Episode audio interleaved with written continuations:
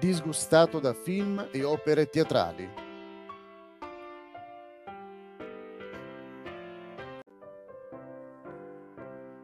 Raymond Massey è stato un attore canadese. Nacque nel 1896 e morì nel 1983. Dopo aver partecipato alla Prima Guerra Mondiale, entrò nel mondo del teatro e poi in quello del cinema.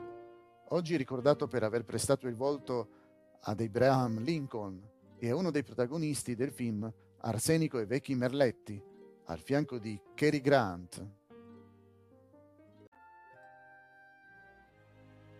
Anche se era un grande personaggio teatrale e cinematografico, Raymond Massey, alla fine degli anni 60, disse di essere disgustato dai film e dalle opere teatrali moderne.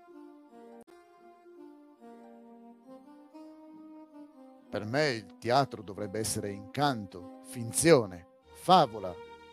Oggi è sesso, oscenità e squallore.